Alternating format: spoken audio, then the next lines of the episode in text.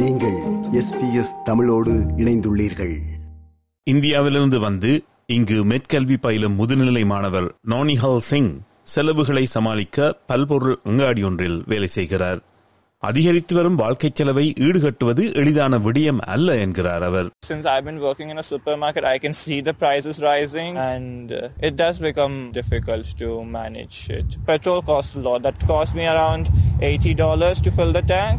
So yeah, that's one of my expenditures. So my highest expenditure is rent, then comes petrol and then my groceries.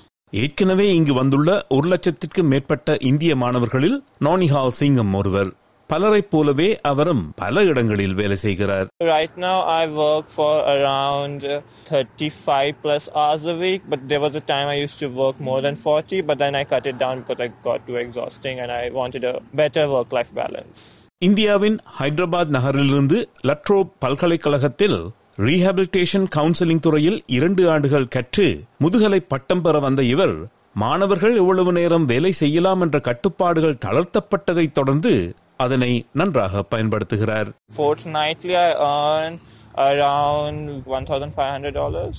I work basically to pay my rent and I'm mostly self-sufficient. I do not depend on my parents for the money.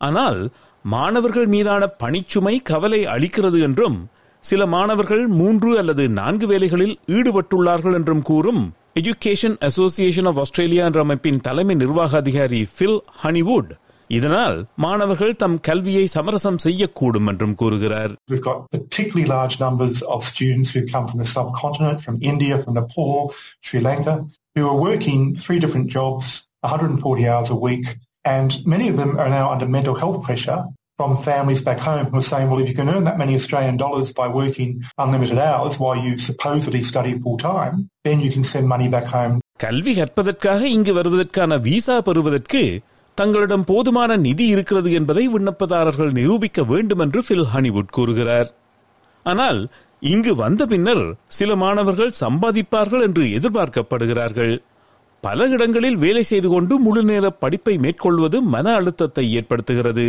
இதனால் மனநல ஆதரவுக்கான தேவையும் அதிகரிக்கிறது என்கிறார் Bill Honeywood There aren't enough interculturally competent or interculturally trained qualified psychologists and mental health counsellors in Australia. If they can get an appointment with an Australian qualified psychologist, then often they believe that that person may not understand some of the cultural issues, sexuality, a whole raft of issues that are really concerning them.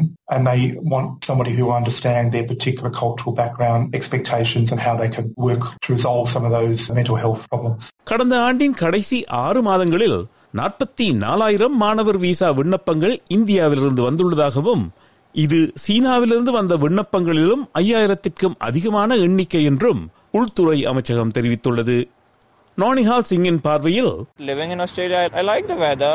The wages are pretty good. Like I had read reports that Australia is more multicultural than Canada and that's something I was looking forward to. இணையதளம் வழியாக வெளிநாடுகளில் கல்வி கற்பதற்கு தடை விதிப்பதாக சீனா இந்த வாரம் அறிவித்துள்ளது.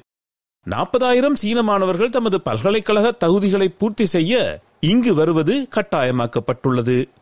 நேருக்கு நேர் மாணவர்களை கற்பித்தலை தொடர இங்குள்ள பல்கலைக்கழகங்கள் மும்முரமாக தயாராகி வருவதாகவும் பெருந்தொற்றுக்கு பின்னர் சாதாரண வளாக வாழ்க்கைக்கு பல்கலைக்கழகங்கள் திரும்புவதாகவும் மெல்பர்னில் உள்ள ஆர்எம்ஐடியின் உதவி துணைவேந்தர் ஷேமன் யங் கூறுகிறார் We've seen an incredible activation of life on campus. We've got over 100 clubs and societies, which really provide a foundation for engagement for many of our students. The latest figures show that we've got 80% of our students who are enrolled coming back onto campus.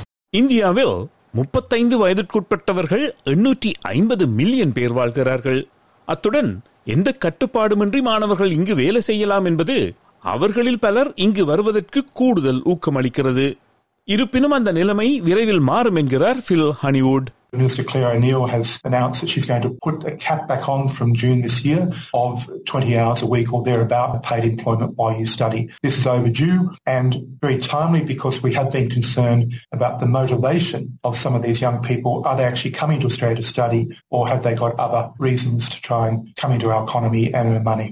இங்கு வந்து பட்டம் பெற்ற பின்னர் நிரந்தர குடியுரிமை பெற்று இங்கு வாழ்வதே பல வெளிநாட்டு மாணவர்களின் குறிக்கோள் என்று நவ்னிஹால் சிங் விளக்குகிறார் I have two elder sisters and a younger son. There is an unsaid thing that I have to be the earning person in the family. I plan to do my PhD after this, so I do not know if I'll work here and then pursue my PhD or just go forward with the PhD. So yeah, I am working as much as I can uh, right now, knowing that the restrictions will be coming in so that I can save money. விருப்பம் பகிர்வு கருத்து பதிவு like share comment SBS தமிழின் Facebook